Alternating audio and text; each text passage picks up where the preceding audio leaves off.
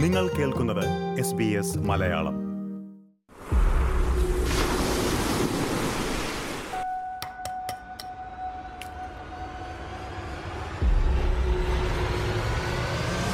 Brilliance ഒന്നും വേണ്ട. അതിനുള്ള ആളുകൾ നമ്മളില്ല. ഉള്ളതുകൊണ്ട് ഉണ്ടാക്കിയാൽ മതി.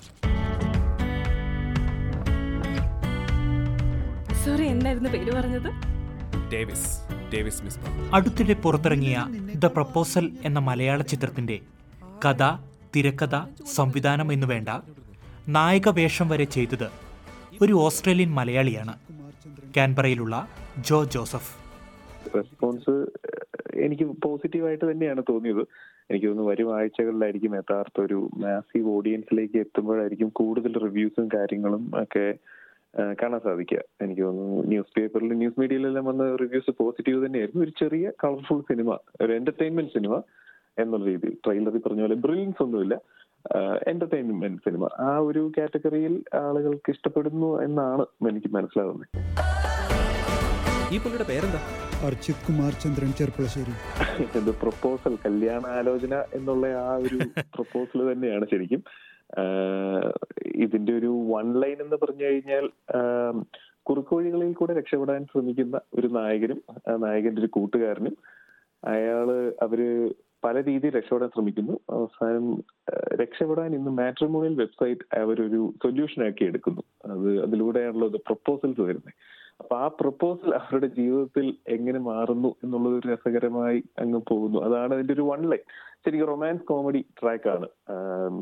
കോമഡിയാണ് ഒരു ബേസ് എലമെന്റ് ആയിട്ട് പിടിച്ചിരിക്കുന്നത്. രണ്ടായിരത്തി പത്തൊൻപതിൽ മലയാളത്തിലെ പ്രമുഖ താരങ്ങളെ വെച്ച് ആലോചിച്ചിരുന്ന ചിത്രം കോവിഡിനെ തുടർന്ന് ഓസ്ട്രേലിയയിലേക്ക് എത്തുകയായിരുന്നു. ഒരു ടൂ തൗസൻഡ് നയന്റീനിൽ ഇതിന്റെ സ്ക്രിപ്റ്റിംഗ് കഴിഞ്ഞാണ് അന്ന് തീരുമ്പോൾ ഇത് ഊട്ടിയിലും ബാംഗ്ലൂരുമായിട്ട് നടക്കുന്ന ഒരു സ്ക്രിപ്റ്റ് ആയിരുന്നു. അത്യാവശ്യം നല്ലൊരു താരനിരയും നല്ലൊരു ബഡ്ജറ്റുമായി എനിക്ക് തോന്നുന്നു ഫെബ്രുവരി ഫസ്റ്റ് വീക്ക് ട്വന്റി ട്വന്റിയിൽ ഷൂട്ടിംഗ് ആരംഭിക്കേണ്ടിയിരുന്ന സിനിമയാണ് പക്ഷെ അപ്പോഴാണ് ഈ കോവിഡ് പാൻഡമിക് വന്ന് സിനിമ പ്രോജക്റ്റ് കംപ്ലീറ്റ്ലി ക്യാൻഡായി അത് കഴിഞ്ഞ് ട്വന്റി ട്വന്റി വണ്ണിലേക്ക് പ്ലാൻ ചെയ്തു. അപ്പോഴും കോവിഡ് കേരളത്തിലും നമ്മുടെ സൗത്ത് ഇന്ത്യയിലും മുഴുവൻ പ്രശ്നമായിട്ട് നിൽക്കുന്നു. അപ്പൊ ബാംഗ്ലൂരും ഊട്ടിയിലുമായിട്ട് ഷൂട്ട് ചെയ്യാൻ പറ്റില്ല എന്നൊരു സിറ്റുവേഷൻ എത്തി. ആളുകളുടെ ഡേറ്റുകൾ മാറി. പ്രൊഡ്യൂസേഴ്സ് എല്ലാം ഇത്തിരി സ്ട്രഗ്ലിംഗ് സ്റ്റേജ് ആയി. തിയേറ്ററുകൾ പൂട്ടി. ഒ ടി ടി എന്ന് പറയുന്ന ഒരു യുഗം വന്നു. അപ്പോഴാണ് ഞാൻ പ്രൊഡ്യൂസേഴ്സിന് പറഞ്ഞു നമുക്ക് തൽക്കാലം പുതുമുഖങ്ങളെ വെച്ച് ഇതൊരു ഒ ടി ടിയിലേക്ക് ഒരു ലോ ബഡ്ജറ്റിൽ ഈ സെയിം കഥ ഷൂട്ട് ചെയ്യാം. പക്ഷെ പുതുമ കൊണ്ടുവരാൻ ഓസ്ട്രേലിയയിലേക്ക് ഈ കഥ പറിച്ചു നടാം എന്നുള്ള രീതി വന്നു. അപ്പോൾ ആദ്യത്തെ ഒരു കഥയിൽ നിന്നും ഒരു സ്റ്റുഡന്റ് വിസയും ഓസ്ട്രേലിയൻ ലൈഫും എല്ലാം കൂടെ ഒന്ന് മിക്സ് ചെയ്ത് ശരിക്കും ആ സിനിമയൊന്ന് ശരിയാക്കി എടുക്കാനായിട്ട് ഒന്ന് ഒന്ന് നടത്തിയെടുക്കാനായിട്ട് കഥ എങ്ങനെ മാറ്റി ഓസ്ട്രേലിയയിലിട്ട് പറിച്ചു നൽകുകയായിരുന്നു അപ്പം ഞാനന്ന് കഥ തിരക്കഥ സ്ക്രിപ്റ്റ് മാത്രം എഴുതുന്ന ആളായിരുന്നു. അതിന്റെ അകത്ത് ഇപ്പം സിനിമ കണ്ടവർക്കറിയാം അർച്ചിത് കുമാർ എന്ന് പറഞ്ഞിട്ട് നായകന്റെ ഒരു കൂട്ടുകാരന്റെ ക്യാരക്ടറുണ്ട്. ആ ക്യാരക്ടറും സ്ക്രിപ്റ്റും മാത്രമായിരുന്നു. എന്റെ റോൾ ആ സമയത്ത്. സോറി ഹിന്ദി ടീച്ചർ കല്യാണം കഴിഞ്ഞ പ്രായ സ്ത്രീയായിരുന്നു. അതുകൊണ്ട് ഹിന്ദി നന്നായിട്ട് പഠിക്കാൻ പറ്റിയില്ല. വൺ ലാസ്റ്റ് ടൈം കല്യാണോ? മുത്തച്ഛന്റെയോ? ഞാൻ ഇനി എന്ത് ചെയ്യൂടാ? ഇങ്ങനെ എന്റെ പ്രശ്നങ്ങൾ വന്നു. ഇതിന്റെ യഥാർത്ഥത്തിൽ സംവിധാനം ചെയ്യാനിരുന്ന ആൾക്ക് ഓസ്ട്രേലിയയിലേക്ക് വരാൻ ആ സമയത്ത് പറ്റുന്നില്ല. വിസ പ്രോബ്ലംസ് വന്നു. അപ്പൊ അങ്ങനെ സംവിധായകനായി നായകന്റെയും വിസ റിജക്ട് ചെയ്തു. അപ്പോൾ എനിക്ക് തോന്നി നായകൻ എന്ന് പറയുന്ന ക്യാരക്ടർ നായകനും നായികയും എനിക്കറിയാവുന്ന വളരെ അടുത്തറിയാവുന്ന രണ്ടുപേരുടെ ലൈഫിൽ നിന്ന് എടുത്തതാണ് ആ കഥ. അപ്പൊ ഞാൻ ഓർത്തു ആ കഥ ഞാൻ തന്നെ ചെയ്യുന്നു എന്നുള്ള രീതിയിൽ അത് എത്തി പ്രൊഡ്യൂസേഴ്സും ആണ് പ്രൊഡ്യൂസേഴ്സ് ആണ് ആദ്യമേ സജസ്റ്റ് ചെയ്ത് താങ്കൾ നായകനായിട്ട് ആ കൂട്ടുകാരന്റെ ക്യാരക്ടർ വേറെ ആൾക്ക് കൊടുക്കാം ഒരു. നിമിത്തമായെന്ന് തോന്നുന്നല്ലേ നിമിത്തമായി. അഭിനയ മോഹിയാണ് ഞാൻ പക്ഷെ ഒരിക്കലും സ്വന്തമായി സംവിധാനം ചെയ്യുന്ന സിനിമയിൽ അഭിനയിക്കില്ല എന്ന് വാശി ഉണ്ടായിരുന്ന ഒരാളായിരുന്നു. പക്ഷേ സർക്കംസ്റ്റാൻസസ് അങ്ങനെ വന്നു. അതിപ്പം എന്നാ പറയാ എല്ലാം കൂടെ സംവിധാനം എല്ലാം കൂടെ ചെയ്തു വെച്ചിട്ട് ഒരു എളിമയുടെ സ്വരത്തിൽ പറയുന്നതല്ല. ശരിക്കും ഇന്റൻഷനലി അങ്ങനെ വന്നതല്ല. എനിക്ക് ആഗ്രഹമുണ്ടായിരുന്നു അഭിനയിക്കുന്ന സംവിധാനം ചെയ്യുന്ന സിനിമയിൽ അഭിനയിക്കേണ്ട കാര്യമില്ല എന്നായിരുന്നു എനിക്ക്. പക്ഷെ അങ്ങനെ സംഭവിച്ചു. എന്റെ അപ്കമിങ് വൈഫിനെ അപ്കമിംഗ് പെങ്ങളാക്കരുത്. ഒരു കല്യാണം കഴിച്ചാൽ നിന്റെ പ്രശ്നങ്ങൾ തീരില്ലേ?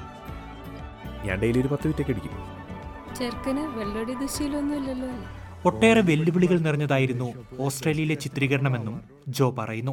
കേരളത്തിൽ ഷൂട്ട് ചെയ്യുന്നതിലും എക്സ്പെൻസീവ് ആണ്. ആ ഒരു ക്രൂവിൽ ഓസ്ട്രേലിയ ചെയ്യാന്ന് പറയുമ്പോൾ എക്സ്പെൻസീവ് ആണ്.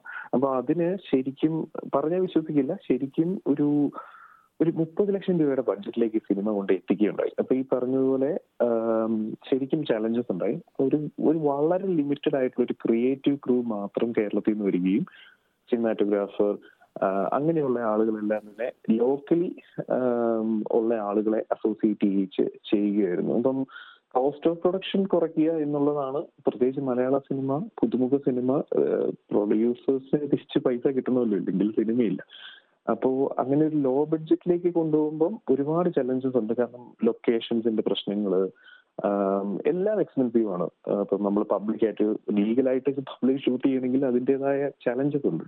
അപ്പോ അത്തരത്തിലുള്ള എല്ലാ ചലഞ്ചസും ഉണ്ടായിരുന്നു. പക്ഷേ ഭാഗ്യവശാൽ കൂടുതലും ഷൂട്ട് ചെയ്തിരുന്ന എ സി ടി കാൻഡ്രയിലായിരുന്നു അപ്പൊ എ സി ടി ഗവൺമെന്റിന്റെ വളരെയധികം സപ്പോർട്ട് ഉണ്ടായിരുന്നു. സ്ക്രീൻ ഓസ്ട്രേലിയയുടെ സപ്പോർട്ട് ഉണ്ടായിരുന്നു. പിന്നെ ലോക്കൽ ഒരുപാട് പ്രൊഡ്യൂസേഴ്സിന്റെ സപ്പോർട്ട് ആയിരുന്നു. പ്രൊഡ്യൂസേഴ്സ് എന്ന് പറഞ്ഞാൽ ഇൻവെസ്റ്റേഴ്സ് പ്രൊഡ്യൂസേഴ്സ് അല്ല ഈ കാര്യങ്ങളൊക്കെ ഓർഗനൈസ് ചെയ്യുന്ന പ്രൊഡക്ഷൻ ഹൗസസ് ചെറിയ പ്രൊഡക്ഷൻ ഹൗസസ് സിഡ്നിയിൽ ക്യാൻബറയിൽ അവരുടെ സപ്പോർട്ട് ഉണ്ടായിരുന്നു. പിന്നെ എനിക്ക് തോന്നുന്നു എന്റെ അറിവ് ശരിയാണെങ്കിൽ ആദ്യമായിട്ടാണ് ഒരു മലയാള സിനിമ അവിടുന്ന് വന്ന് ഇവിടെ ഷൂട്ട് ചെയ്യുന്നത്. മല എനിക്ക് തോന്നുന്നു മെയിൻ സ്ട്രീം മലയാള സിനിമയിൽ ഓസ്ട്രേലിയ കണ്ടിട്ടില്ല. അപ്പൊ ഈ ഒരു ഫാക്ടറും ഒരുപാട് പേർക്ക് കുറച്ച് എക്സൈറ്റിംഗ് ആയിട്ടുള്ള ഫാക്ടർ ആയിരുന്നു. സിലോട്ടോ പിക്ചേഴ്സ് എന്ന് പറയുന്ന പ്രൊഡക്ഷൻ ഹൗസിനും ഇതായിരുന്നു അവരുടെ ഒരു ഒരു എക്സൈറ്റിംഗ് ഫാക്ടർ വേറെ ഏത് രാജ്യത്തേക്ക് പോവാതെ ഓസ്ട്രേലിയയിലേക്ക് പോവുക എന്ന് പറയുമ്പോൾ അവരുടെ ഫാക്ടർ അതായിരുന്നു അപ്പൊ ഈ എക്സൈറ്റ്മെന്റോടുകൂടി എല്ലാരും ഒന്ന് ചെയ്തു. ട്വന്റി സെവൻ ഡേയ്സ് കൊണ്ട് ഷൂട്ട് പൂർത്തിയാക്കി. കേരളത്തിൽ അല്ല ഇന്ത്യയിൽ അത് ഷൂട്ട് ചെയ്തപ്പം സിക്സ്റ്റി ഫൈവ് ഡേയ്സും ഷെഡ്യൂൾ ചെയ്തിരുന്ന സ്ക്രിപ്റ്റ് ആയിരുന്നു. ഇവിടെ അത് ട്വന്റി സെവൻ ഡേയ്സ് കൊണ്ട് തീർത്തു. എങ്ങനെയോ തീർത്തു. എല്ലാവരുടെയും ഒരു വലിയ ടീം വർക്ക് ആയിരുന്നു അത്.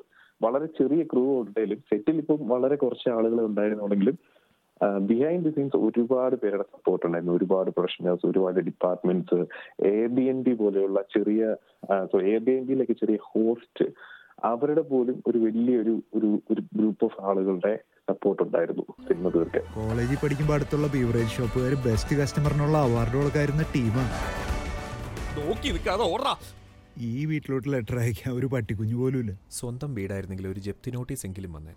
ഓസ്ട്രേലിയയിലെ മലയാള സിനിമാ ചിത്രീകരണം ചിലവേറിയതാണെങ്കിലും നല്ല ചിത്രങ്ങൾക്ക് റിട്ടേൺ ലഭിക്കാറുണ്ടെന്നും ജോ ജോസഫ് ചൂണ്ടിക്കാട്ടി. മലയാള ഇൻഡസ്ട്രിയിൽ എങ്ങനെ നമ്മളത് ആ പ്രോജക്റ്റ് ഡിസൈൻ ചെയ്യുന്നു എന്നനുസരിച്ച്. ഇപ്പം മലയാള സിനിമ ഇൻഡസ്ട്രിയെ പറ്റി ആധികാരികമായിട്ട് എനിക്ക് സംസാരിക്കാൻ പറ്റില്ല. കാരണം ഞാൻ അതിൽ ആസ്പയറിംഗ് ആയിട്ട് ഒരാൾ മാത്രമാണ്. പക്ഷേ നല്ല സിനിമകൾക്ക് റിട്ടേൺ ഉണ്ടാവുന്നുണ്ട്. പക്ഷെ ഓസ്ട്രേലിയ ഓഫ്കോഴ്സ് എക്സ്പെൻസീവ് ആയിട്ടുള്ള ഒരു രാജ്യമാണ്. നമ്മുടെ ഇവിടുത്തെ ഒരു അവർലി റേറ്റും അങ്ങനെയുള്ള കാര്യങ്ങളും ലീഗലി വരുമ്പോൾ എക്സ്പെൻസീവ് ആയിട്ടുള്ള ഒരു കൺട്രി തന്നെയാണ്. കാരണം നാട്ടിൽ അങ്ങനെയല്ല ഒരു റെമ്യൂണറേഷൻ രീതികൾ പോകുന്നത്. അപ്പോ വയബിൾ ആണോ എന്ന് ചോദിച്ചാൽ എങ്ങനെയാ പ്രോജക്റ്റ് ഡിസൈൻ ചെയ്യുന്നു എന്നനുസരിച്ചിരിക്കും. അനാവശ്യമായ ചെലവുകളില്ലാതെ വളരെ ലിമിറ്റഡ് ആയിട്ട് നിന്ന് ചെയ്ത് റിസോഴ്സസിന് ലോക്കൽ റിസോഴ്സസിനെയും നാച്ചുറൽ റിസോഴ്സസിനെയൊക്കെ മാക്സിമം യൂസ് ചെയ്താൽ എഫക്റ്റീവായിട്ട് സിനിമ ചെയ്യാൻ സാധിക്കുമെന്നാണ് എന്റെ വിശ്വാസം. കാരണം ഈ സിനിമ ഒരു ഞാൻ പറഞ്ഞ പോലെ ഓസ്ട്രേലിയ എന്നുള്ളത് ഒരു കോവിഡ് കാരണം വന്നതല്ല. ശരിക്കും ഒരു സിനിമ ഒന്നല്ല ഇത് മൂന്ന് സിനിമയുടെ പ്രീ പ്രൊഡക്ഷൻ നാട്ടിൽ നിന്ന് ക്രോ വന്ന് ഇവിടെ ചെയ്തിരുന്നതാണ്. ടൂ തൗസൻഡ് സിക്സ്റ്റീനിലും സെവന്റീനിലും എയ്റ്റീനിലും പല പല സിനിമകൾ വെച്ച്. മലയാളത്തിലെ ഒരു വളരെ പോപ്പുലർ ആയിട്ടുള്ള പല ആക്ടേഴ്സ് ഇവിടെ വിസിറ്റ് ചെയ്യുകയും പ്രൊഡക്ഷൻ ഹൗസസിന്റെ റെപ്രസെന്റേറ്റീവ്സ് വിസിറ്റ് ചെയ്യുകയും ചെയ്ത് ഇവിടെ ഒരു സിനിമ ചെയ്യാൻ പറ്റുമോ എന്നുള്ളത് നേരത്തെ പഠിച്ചിരുന്നതാണ്. അപ്പോൾ ഇതിനു മുമ്പ് ഞാൻ വർക്ക് ചെയ്തിരുന്ന ഒരു തെലുങ്ക് സിനിമയായിരുന്നു അവർക്കും ഇതുപോലെ ഒരു പ്രോജക്ട് ഡിസൈൻ ട്വന്റി സെവന്റീനിലായിരുന്നു ഒരു ഷൂട്ടിംഗ് ഞാൻ ആ പ്രോജക്ട് ഡിസൈനിൽ വർക്ക് ചെയ്തിട്ടുണ്ട്. അപ്പൊ അന്ന് പഠിച്ച കുറെ കാര്യങ്ങളുണ്ട്. അപ്പൊ അന്ന് മുതൽ എന്റെ മനസ്സിലുണ്ട് ഒരു മലയാള സിനിമ ഇവിടെ ഈ ഇവർ ചെയ്യുന്നത് പോലെ ചെയ്യാം. പ്രോജക്ട് പ്രോപ്പറായിട്ട് ഡിസൈൻ ചെയ്താൽ എന്നുള്ളത്. അതന്ന് മുതൽ തലയിലുള്ള ഒരു ഐഡിയ ആണ്. അത് ഈ ഒരു സർക്കംസ്റ്റാൻഷ്യലി കോവിഡും പ്രശ്നങ്ങൾ വന്നപ്പോൾ പിന്നത്തേക്ക് വെച്ച ഒരു ഐഡിയ അത് നമുക്ക് ഇപ്പൊ തന്നെ ഇംപ്ലിമെന്റ് ചെയ്യാം എന്നുള്ള രീതി വന്നു. ഒരു ഒരുപാട് വർഷത്തെ ഹോംവർക്ക് ഉണ്ട്. സിനിമ തിയേറ്ററിലും ഇറക്കാൻ നല്ല സിനിമയാണെങ്കിൽ അത് കാണാൻ ആളുകൾ ഉണ്ടാവും എന്റർടൈൻമെന്റ് സിനിമകളാണെങ്കിൽ അല്ലെങ്കിൽ എന്റർടൈൻമെന്റിനെ ഉദ്ദേശിച്ചത് എന്തെങ്കിലും തരത്തിൽ പ്രേക്ഷകനെ എന്റർടൈൻ ചെയ്യുന്നുണ്ടെങ്കിൽ അയാൾക്ക് ഒരു ഒരു പ്രേക്ഷകന് ഒരു പുതുമ കൊടുക്കാൻ സാധിക്കുന്നെങ്കിൽ അത് ഇവിടെയുള്ള ആക്ടേഴ്സിനും എല്ലാവർക്കും തന്നെ എന്താ പറയാ പടം ചെയ്യാൻ സാധിക്കും എന്ന് തന്നെയാണ് എന്റെ വിഷയം എന്നാണ് പേര്.